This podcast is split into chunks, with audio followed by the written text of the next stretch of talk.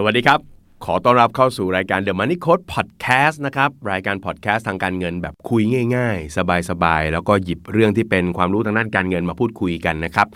วันนี้ผมโคชหนุ่มมาประจำการเหมือนเดิมนะฮะเหมือนเดิมนะอะวันนี้เรื่องที่อยากจะคุยเนี่ยต้องบอกว่าเป็นเรื่องที่แม่คนพูดกันเยอะนะฮะแล้วผมอยากจะทำ EP นี้เนี่ยเพื่อให้คนเข้าใจสิ่งนี้อย่างละเอียดถ่องแท้นะครับ แล้วก็จะได้ไม่ติดกับดักกับคำคำนี้ นั่นก็คือคำว่า passive income นะครับ passive income เนี่ยเป็นคำที่พูดกันเยอะ แล้วก็พูดกันมาตั้งแต่หนังสือพ่อรวยสอนลูกนะครับ หนังสือพ่อรวยสอนลูกหรือ Rich Dad Poor Dad ของโรเบิร์ตคิโยซากิเนี่ยออกวางจำหน่ายในช่วงสักปีประมาณ 1997 นะฮะ คิดดูนะฮะ หนังสือเล่มนี้นี่ยาวนานจริง ๆ 20 กว่าปีแล้วนะฮะ แล้วพอมีคำว่า passive income passive income คนก็จะรู้สึกว่าเออมันเป็นรายได้ที่ดีเนาะ มันเป็นรายได้ที่ หยุดทำงานก็มีรายได้นะครับ พักผ่อนก็มีรายได้ทำครั้งเดียวแล้วสบายไปตลอดชีวิต มันเป็นจริงอย่างนั้นจริงหรือเปล่านะครับพอดแคสต์ EP นี้จะเล่าแบบละเอียดที่สุดเลยนะครับเพื่อให้ทุกคนเห็นภาพแล้วก็ทำความเข้าใจกันนะครับทีนี้ก่อนที่เราจะไปคุยถึงเรื่องของ passive income มันก็ต้องเจอแบบจักรวาลแบบคู่ขนานนะฮะคู่ขนานของ passive income นั่นก็คือคำว่า active income นะฮะมันมี passive มันมี active นะครับ active income คืออะไร active income ก็คือรายได้จากการทำงานนะฮะไม่ทำก็ไม่ได้รายได้ ไม่ทำก็ไม่ได้ตังค์นะครับยกตัวอย่างเช่น เงินเดือนค่าจ้างเห็นไหมฮะถ้าวันไหนเราหยุดทำงานนะครับอยู่ดีอยากจะลาพักร้อนแล้วก็ไม่บอกเจ้านายสัก2อสอาทิตย์นะฮะก็เรียบร้อยตกงานก็จะไม่มีรายได้ กลุ่มนี้เขาเรียกว่าเป็น active income ต้องทำงานถึงจะได้เงินนะฮะ ทีนี้อีกคำหนึ่งซึ่งเป็นคำนิยามของคาว่า passive income ก็คือ passive income คือรายได้จากทรัพย์สินนะเป็นรายได้ที่จะได้เข้ามาตลอดตราบใดก็ตามที่ทรัพย์สินนั้นยังทำประโยชน์นะจำคำนี้ไว้ให้ดีนะฮะเป็นรายได้ที่มาจากทรัพย์สินแล้วก็จะได้ไปตลอดตราบใดก็ตามที่ทรัพย์สินของเรายังทำประโยชน์ได้นะครับถ้าอยากจะเติมอีกนิดนึงคือทำประโยชน์ได้อย่างเต็มเม็ดเต็มหน่วยด้วย ดังนั้นคนจะมี passive income ได้เนี่ยอันดับแรกคุณต้องมีทรัพย์สินก่อน คุณต้องมีทรัพย์สิน แล้วต้องเอาทรัพย์สินนั้นไปใช้ประโยชน์ ถ้าคุณไม่ได้เอาทรัพย์สินไปใช้ประโยชน์ อันนี้ก็จะไม่มีรายได้จากทรัพย์สินหรือ passive income เกิดขึ้นนะครับ ทีนี้มันมีอะไรบ้าง เอาแบบง่ายๆทำความเข้าใจกันนะครับ ก็คือ passive income เนี่ยผมอยากจะแนะนำสัก 4 ตัว ที่ผมคิดว่าเป็นใกล้ตัวที่สุด พวกเราน่าจะเคยเห็นมันนะฮะหนึ่งก็คือดอกเบี้ยดอกเบี้ยเนี่ยถือว่าเป็น passive income นะครับเราอาจจะเป็นเจ้าของเงินเห็นไหมทรัพย์สินก็คือเงิน จากนั้นเราเอาไปฝาก เราเอาไปฝากนี่ก็แสดงว่าธนาคารเขาเอาไปทำประโยชน์ถูกไหมเขาก็ไปปล่อยกู้ต่อ มันก็เลยมีการจ่ายเป็นดอกเบี้ยกลับมาเห็นไหมฮะเพราะฉะนั้นมันจะต้องมีทรัพย์สินก่อน แล้วก็มีการเอาทรัพย์สินไปทำประโยชน์ ตรงนี้อุบอิบไว้นิดหนึ่งนะฮะคำว่าทรัพย์สินเนี่ยไม่ได้บอกว่าเราจะต้องเป็นเจ้าของด้วยนะ เออ ฟังแล้วมันเป็นยังไงนะเดี๋ยวเราจะไปลงรายละเอียดกันอีกทีหนึ่ง งั้นตัวแรกก็คือดอกเบี้ย ดอกเบี้ยเป็น passive income ครับ ตัวที่2ครับก็คือเงินปันผล เงินปันผลนะฮะอาจจะมาจากการที่เราถือหุ้นนะเป็นเจ้าของกองทุนรวมประเภทปันผล เมื่อกองทุนหรือหุ้นมีผลกำไรก็จะมีการตัดจ่ายเป็นพันผลมาให้เรา ปันผลก็ถือว่าเป็น passive income เพราะว่าเราครอบครองหุ้น ครอบครองกองทุนรวมนะฮะแล้วก็ได้เป็นปันผลนะฮะอันที่ 3 ก็คือค่าเช่า เห็นไหมอ่า เราเป็นเจ้าของคอนโดให้เช่า เจ้าของบ้านเช่าอันนี้น่าจะเคยเห็นกันดีนะครับ แล้วก็สุดท้ายก็คือเรื่องของค่าลิขสิทธิ์นะฮะ ค่าลิขสิทธิ์ เป็นเจ้าของงานเขียน เป็นเจ้าของงานเพลงใช่ไหมฮะ เป็นเจ้าของภาพยนตร์อะไรต่างๆแบบนี้นะครับ ก็จะสามารถได้เงินมาเป็นค่าลิขสิทธิ์ ก็เป็นเงินที่เราอาจจะไม่ต้องทำงานตลอดเวลานะครับ ในเบื้องต้น พอพูดถึง passive income อยากให้รู้จัก 4 ตัวนี้ไว้ก่อนนะครับ อ่า นั่นก็คืออะไรบ้างครับ ดอกเบี้ย เงินปันผล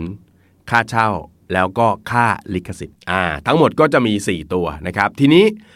เราต้องเข้าใจกลไกก่อนครับ กลไกในการสร้าง passive income เนี่ยอย่างที่ผมบอกเราเป็นเจ้าของทรัพย์สินอะไรบางอย่าง แล้วก็เอาทรัพย์สินนั้นไปทำประโยชน์นะฮะอะมาดูรูปแบบการ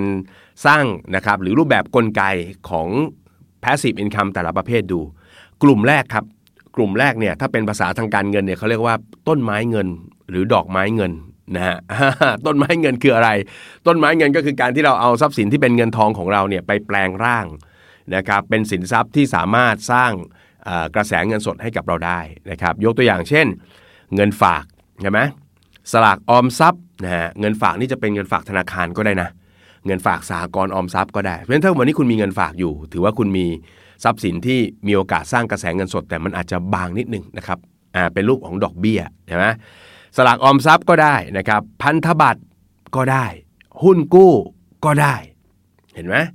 อ่าเพราะฉะนั้นลองทบทวนดูซิว่า ตอนนี้เรามีบัญชีเงินฝากมีเงินอยู่เยอะไหมนะครับเรามีพวกสลากออมทรัพย์ต่างๆไหมนะครับอย่างเช่น สลากออมสิน สลากทกสสลากทอสอาคารสงเคราะห์ได้หมดเลยนะครับยกเว้นสลากกินแบ่งนะฮะสลากกินแบ่งไม่เกี่ยวนะฮะอันนั้นลอตเตอรี่นะมีการถือพันธบัตรถือหุ้นกู้นะอันเนี้ย เป็นตัวที่จะสร้างดอกเบี้ยให้สม่ำเสมอ เพราะฉะนั้นดอกเห็นไหมก็มาจากต้นใช่ไหมก็คือต้นไม้เงินก็ให้ดอกเบี้ยที่เป็นตัวเงินนะครับ นี่คือกลไกแรกนะครับถือว่าเป็นรูปแบบการสร้าง passive income ที่ใกล้ตัวนะครับก็คือเอาเงินไปแปลงเป็นสินทรัพย์กลุ่มที่ผมบอกไปเมื่อสักครู่นี้ แต่ว่า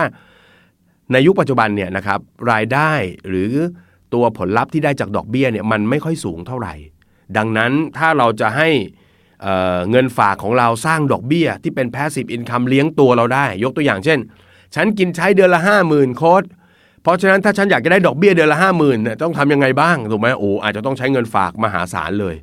นะครับถึงจะได้เป็นดอกเบี้ยระดับ 50,000 บาทต่อเดือน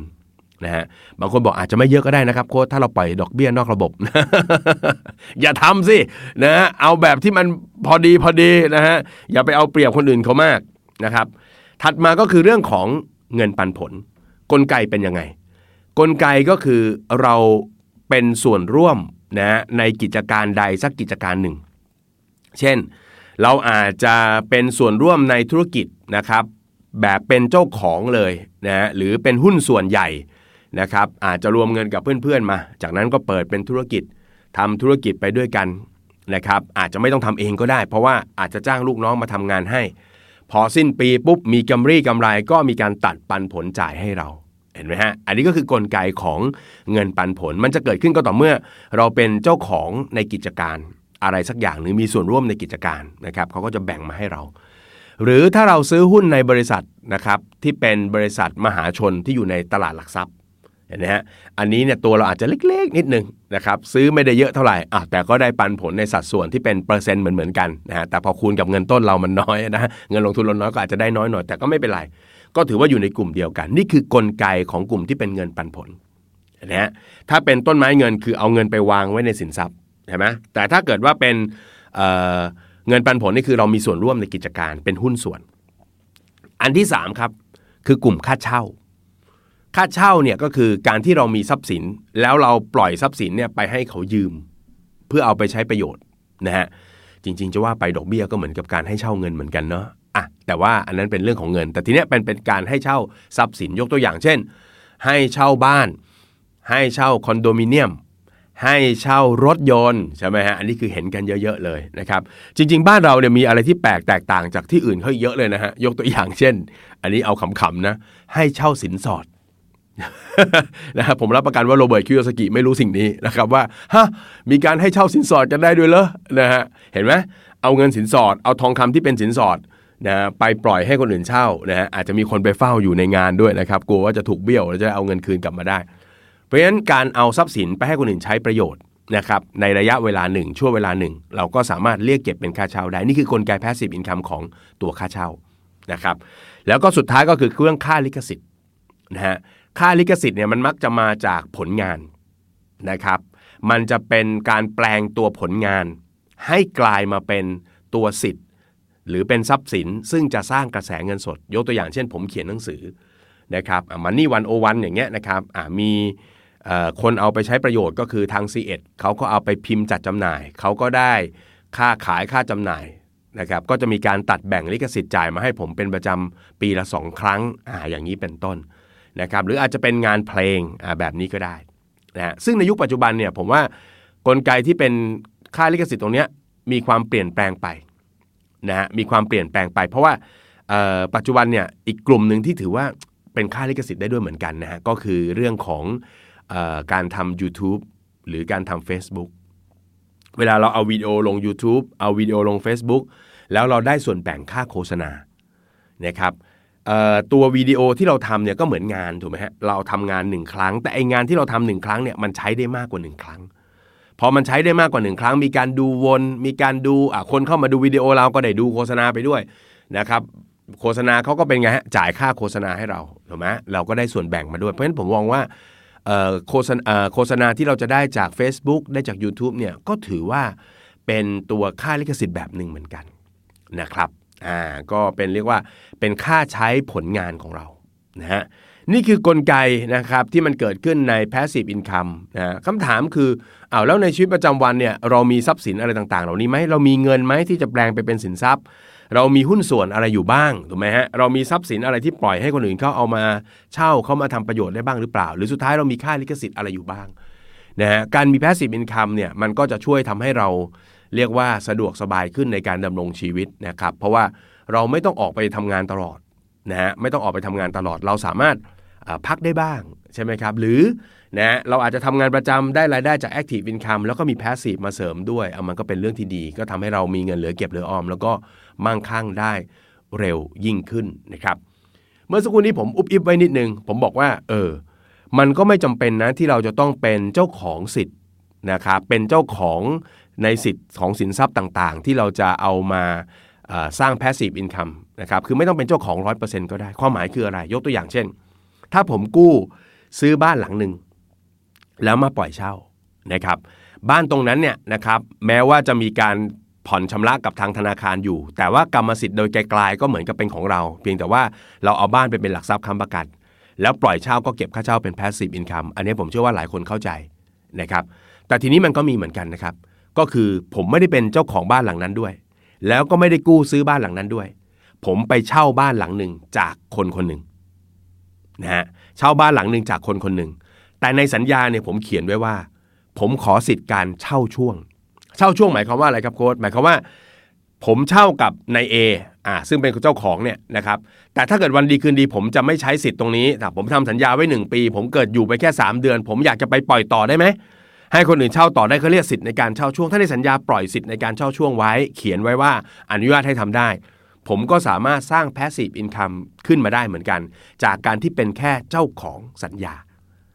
นะครับ อันนี้คือที่ผมอุ้มอิบไว้บอกว่าเออบางทีเราอาจจะไม่ต้องเป็นเจ้าของก็ได้นะฮะเราเป็นเจ้าของสิทธิ์นะอย่างเช่นเจ้าของสิทธิ์การเช่า ซึ่งสามารถเช่าช่วงต่อได้ แบบนี้เป็นต้นนะครับ เพราะฉะนั้น ถ้าเราเข้าใจกลไกของการสร้าง passive income เนี่ยมันก็ทำให้เราเออ อาจจะเห็นไอเดียต่างๆ ที่มากยิ่งขึ้นด้วยก็ได้นะครับอ่าทีนี้คำถามก็คือว่าเออแล้วเราจะสามารถแปลงงานของเรานะแปลงความรู้ความสามารถของเราเนี่ยเป็น passive income ได้ไหมนะครับในโลกปัจจุบันนี้สามารถทำได้ง่ายขึ้นเยอะเลยนะครับผมยกตัวอย่างเปรียบเทียบให้ดูง่าย ๆ แล้วกัน สมมุติเอาคุณครูสักคนหนึ่งคุณครูสักคนหนึ่งสอนคณิตศาสตร์เก่งมาก นะฮะสอนคณิตศาสตร์เก่งมากเลย แล้วก็เปิดเป็นคลาสสอนคลาสติวนะฮะ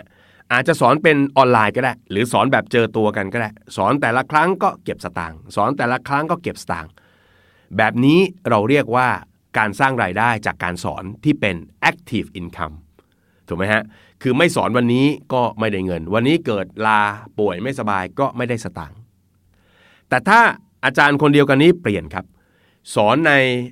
วิดีโอแล้วก็เก็บบันทึกไว้ จากนั้นก็เปิดเป็นคอร์สให้คนเข้ามาดูได้ จ่ายสตางค์แล้วก็มาดูก็ได้ จะดูตอน4ี่ทุ่มก็ได้จะดูตอนตีสามก็ได้ หรือจะดูตอน7จ็ดโมงเช้าก็ได้ ก็มีคนมาสอนอยู่แล้วเพราะมันเป็นวิดีโอ แบบลักษณะแบบนี้เนี่ยก็เป็นรูปแบบของการสร้าง passive income ได้โดยการแปลงงานให้กลายเป็นสินทรัพย์ หลักการมันง่าย ๆนิดเดียวเองก็คือ ให้ทำให้ผลงานของเราเนี่ยสามารถใช้ได้มากกว่า1ครั้ง ทำครั้งเดียวใช้ได้มากกว่า1ครั้ง มันก็จะเป็นสินทรัพย์ หรือทรัพย์สินแล้วก็สร้าง passive income ได้นะครับอ่าเป็นอารมณ์ก็เหมือนกับเขียนหนังสืออะผมเขียนหนังสือหนึ่งครั้งนี่คืองานเขียนผม แต่ถ้างานเขียนอันนี้ถูกเอาไปใช้มากกว่าหนึ่งครั้งได้ เอาไปตีพิมพ์จัดจำหน่ายหลาย ๆ ครั้งได้อ่ามันก็กลายเป็นทรัพย์สินแล้วก็สร้างค่าลิขสิทธิ์นะครับตากล้องคนหนึ่งฮะถ่ายรูปเก่งมากนะฮะรับถ่ายรูปงานแต่งงาน รับถ่ายรูปงานรับปริญญา ทุกครั้งที่ถ่ายรูปงานแต่งงาน ถ่ายรูปงานรับปริญญาคำถาม ภาพที่ถ่ายได้เนี่ยใครอยากจะได้บ้าง ไม่ได้มีใครอยากได้ คนอยากได้เป็นใคร ก็คือเจ้าของงานแต่ง เจ้าของงานรับปริญญานั้นที่เหลือ ไม่สามารถเอาไปใช้ประโยชน์ได้ นี่คืองานหนึ่งครั้งใช้ได้หนึ่งครั้งก็เป็น active income แต่ถ้าเกิดเราถ่ายรูปวิว ถ่ายรูปท้องถนน ถ่ายรูปอะไรต่างๆนะครับ เป็นภาพที่ให้คนอื่นสามารถโหลด เอาไปใช้งานในการทำนิตยสารทำเว็บไซต์ เป็นภาพประกอบบทความนะครับอะไรต่างๆ ได้เต็มไปหมด หรืออาจจะถ่ายเป็นคลิปวิดีโอสั้นๆนะครับเพื่อเป็นฟุตเทจให้คนอื่นไปใช้ได้ งานของเราถ่ายหนึ่งครั้ง กลายเป็นว่าพออัปโหลดไว้ให้คนซื้อลิขสิทธิ์ไปใช้นะครับเอาภาพไปใช้ประโยชน์ได้ งานที่ทำหนึ่งครั้งใช้ได้มากมากกว่าหนึ่งครั้งแบบนี้เป็น passive income พอเห็นภาพนะฮะ ผมพยายามจะเล่าให้เห็นภาพ แล้วก็ทำให้รายละเอียดเห็นชัดมากที่สุดนะครับ เพราะฉะนั้น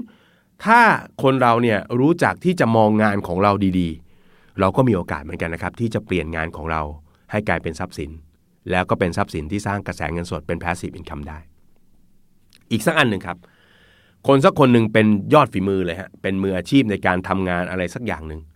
นะครับ เวลารับงานมาก็ทำด้วยตัวเอง รับงานมาก็ทำด้วยตัวเอง หรือที่เรารู้จักกันในนามของฟรีแลนซ์ใช่ไหมฟรีแลนซ์ฟรีแลนซ์เนี่ยถ้าไม่ทำงานก็ไม่ได้เงินใช่ไหมเพราะฉะนั้นก็เป็นงานประเภท active income นะเป็น active income แต่ถ้าวันดีคืนดีคนคนนี้เริ่มขยายทีมเฮ้ยงานเริ่มเยอะแล้วก็เริ่มจ้างคนอื่น อาจจะเป็น outsource ก็ได้เป็นพนักงานประจำก็ได้ เริ่มขยายทีมรับงานได้มากขึ้น ไปจนถึงจุดที่รับงานแล้วอาจจะไม่ได้ทำเอง กระจายให้คนนั้นทำคนนี้ทำ นะให้ลูกน้องทำให้เอาซอสทำเกิดเป็นบริษัทขึ้นมา เป็นบริษัทที่ตัวเราเองอาจจะไม่ต้องทำงานตลอดเวลา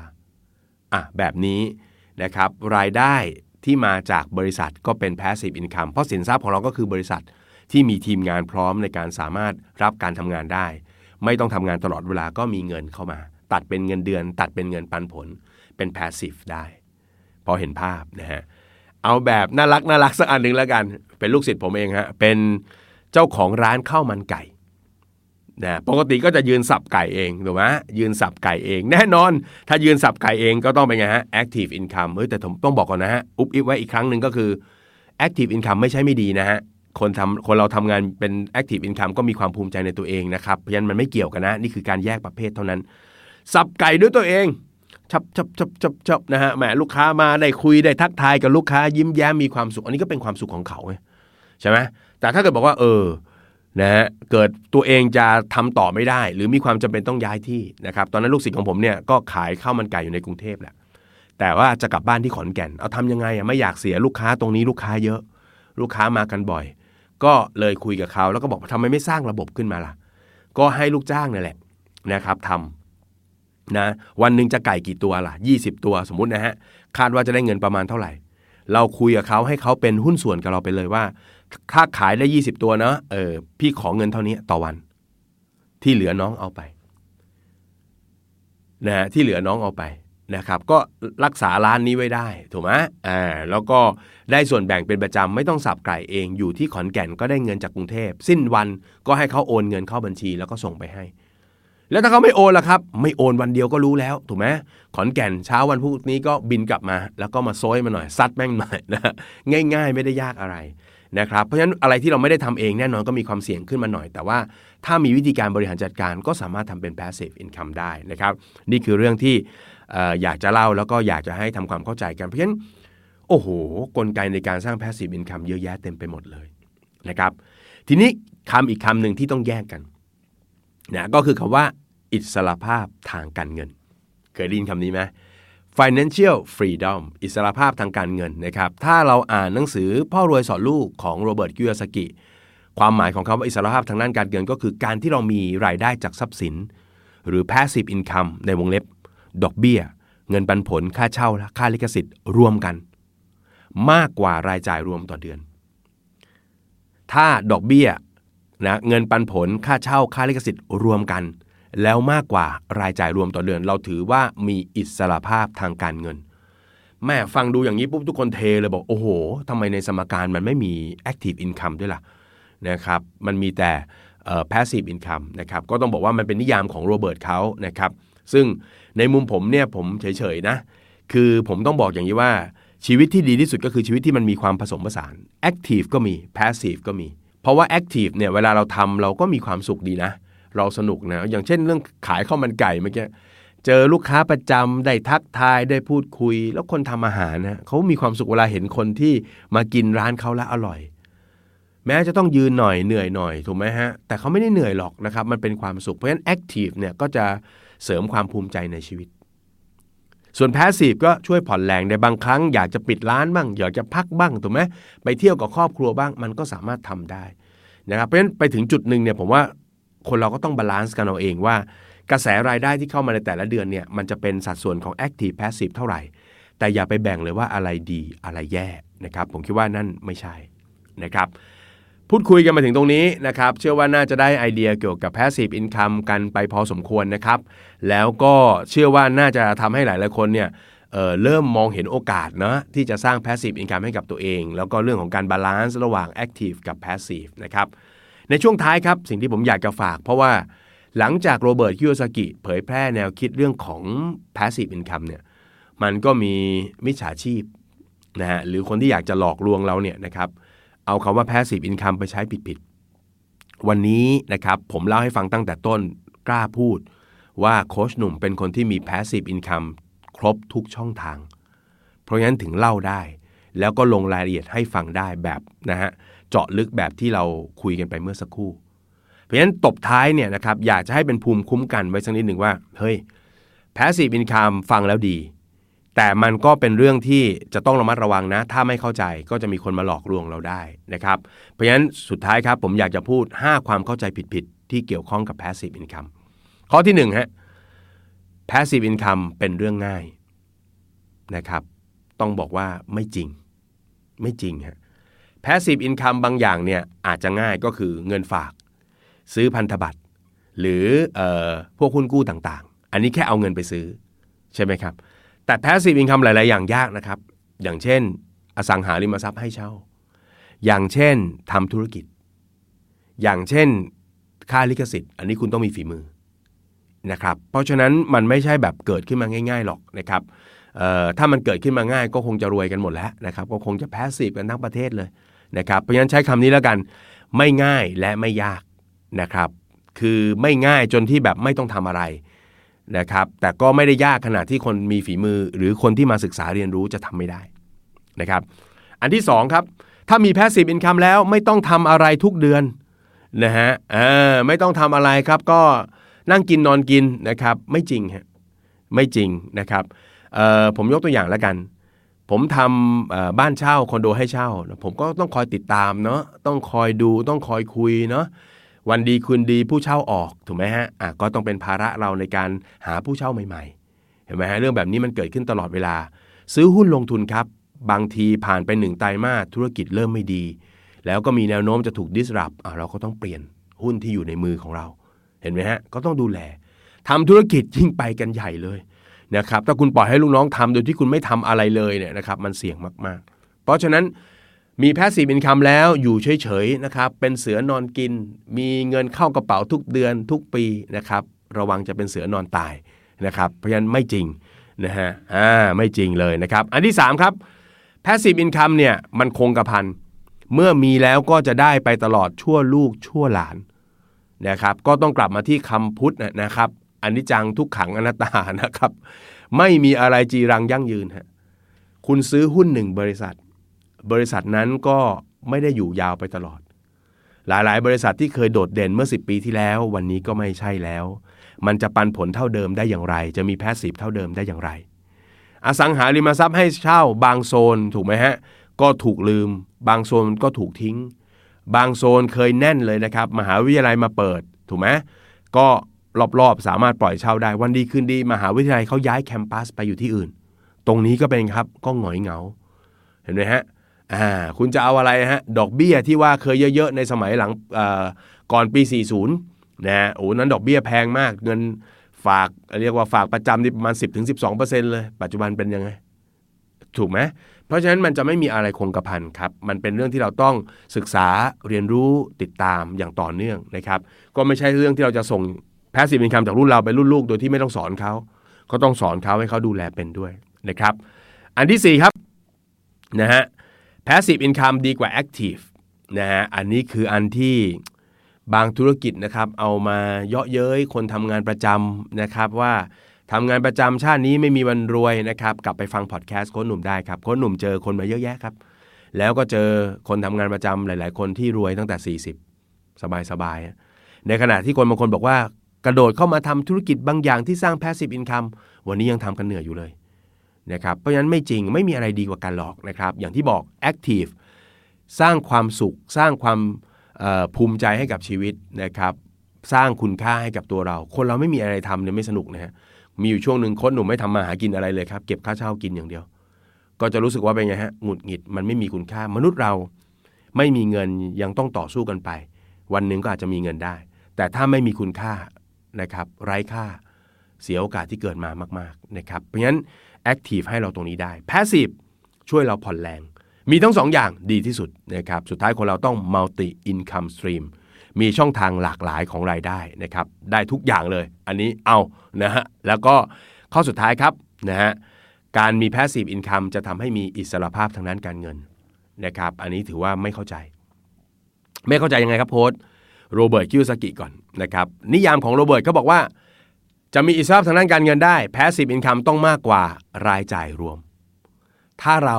สร้างรายจ่ายสูงขึ้นไปเรื่อยๆ มันก็เหนื่อยครับ แล้วมันก็จะยากครับที่เราจะไปสร้าง passive income ให้เอาชนะรายจ่าย แล้วก็มีอิสรภาพได้ เพราะฉะนั้นการมีอิสรภาพทางด้านการเงินโจทย์แรกไม่ใช่ passive income โจทย์แรกคือการมีรายจ่ายอย่างสมเหตุสมผลก่อน ยกตัวอย่างเช่น ถ้าเรากินอยู่สบายๆที่40,000 คุณก็อาจจะสร้าง passive ที่ 50,000 6 0 0 0 คุณก็ชนะแล้ว แต่ถ้าคุณฟุ้งเฟ้อนำไปก่อน มีรายจ่ายต่อเดือนแสนกว่าบาท แล้วคุณต้องสร้างแพสซีฟแสนขึ้นไปมันยากนะครับ เพราะฉะนั้นอย่าเพิ่งรีบรวยก่อน อย่าเพิ่งรีบมีอิสรภาพก่อนของจริง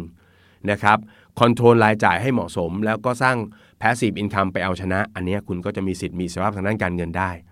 หรืออีกอันนึงซึ่งผมบอกได้เลยว่าเป็นเรื่องจริง มาจากการที่เห็นคนที่ สร้างเงินหารายได้อยู่นั่นแหละ ไม่รู้จบ สุดท้ายไม่รู้จักพอครับ พอไม่รู้จักพอเนี่ย มันก็ไม่มีอิสรภาพเหมือนกันนะครับ แม้ว่าคุณจะมีเยอะหรือมีมากแค่ไหน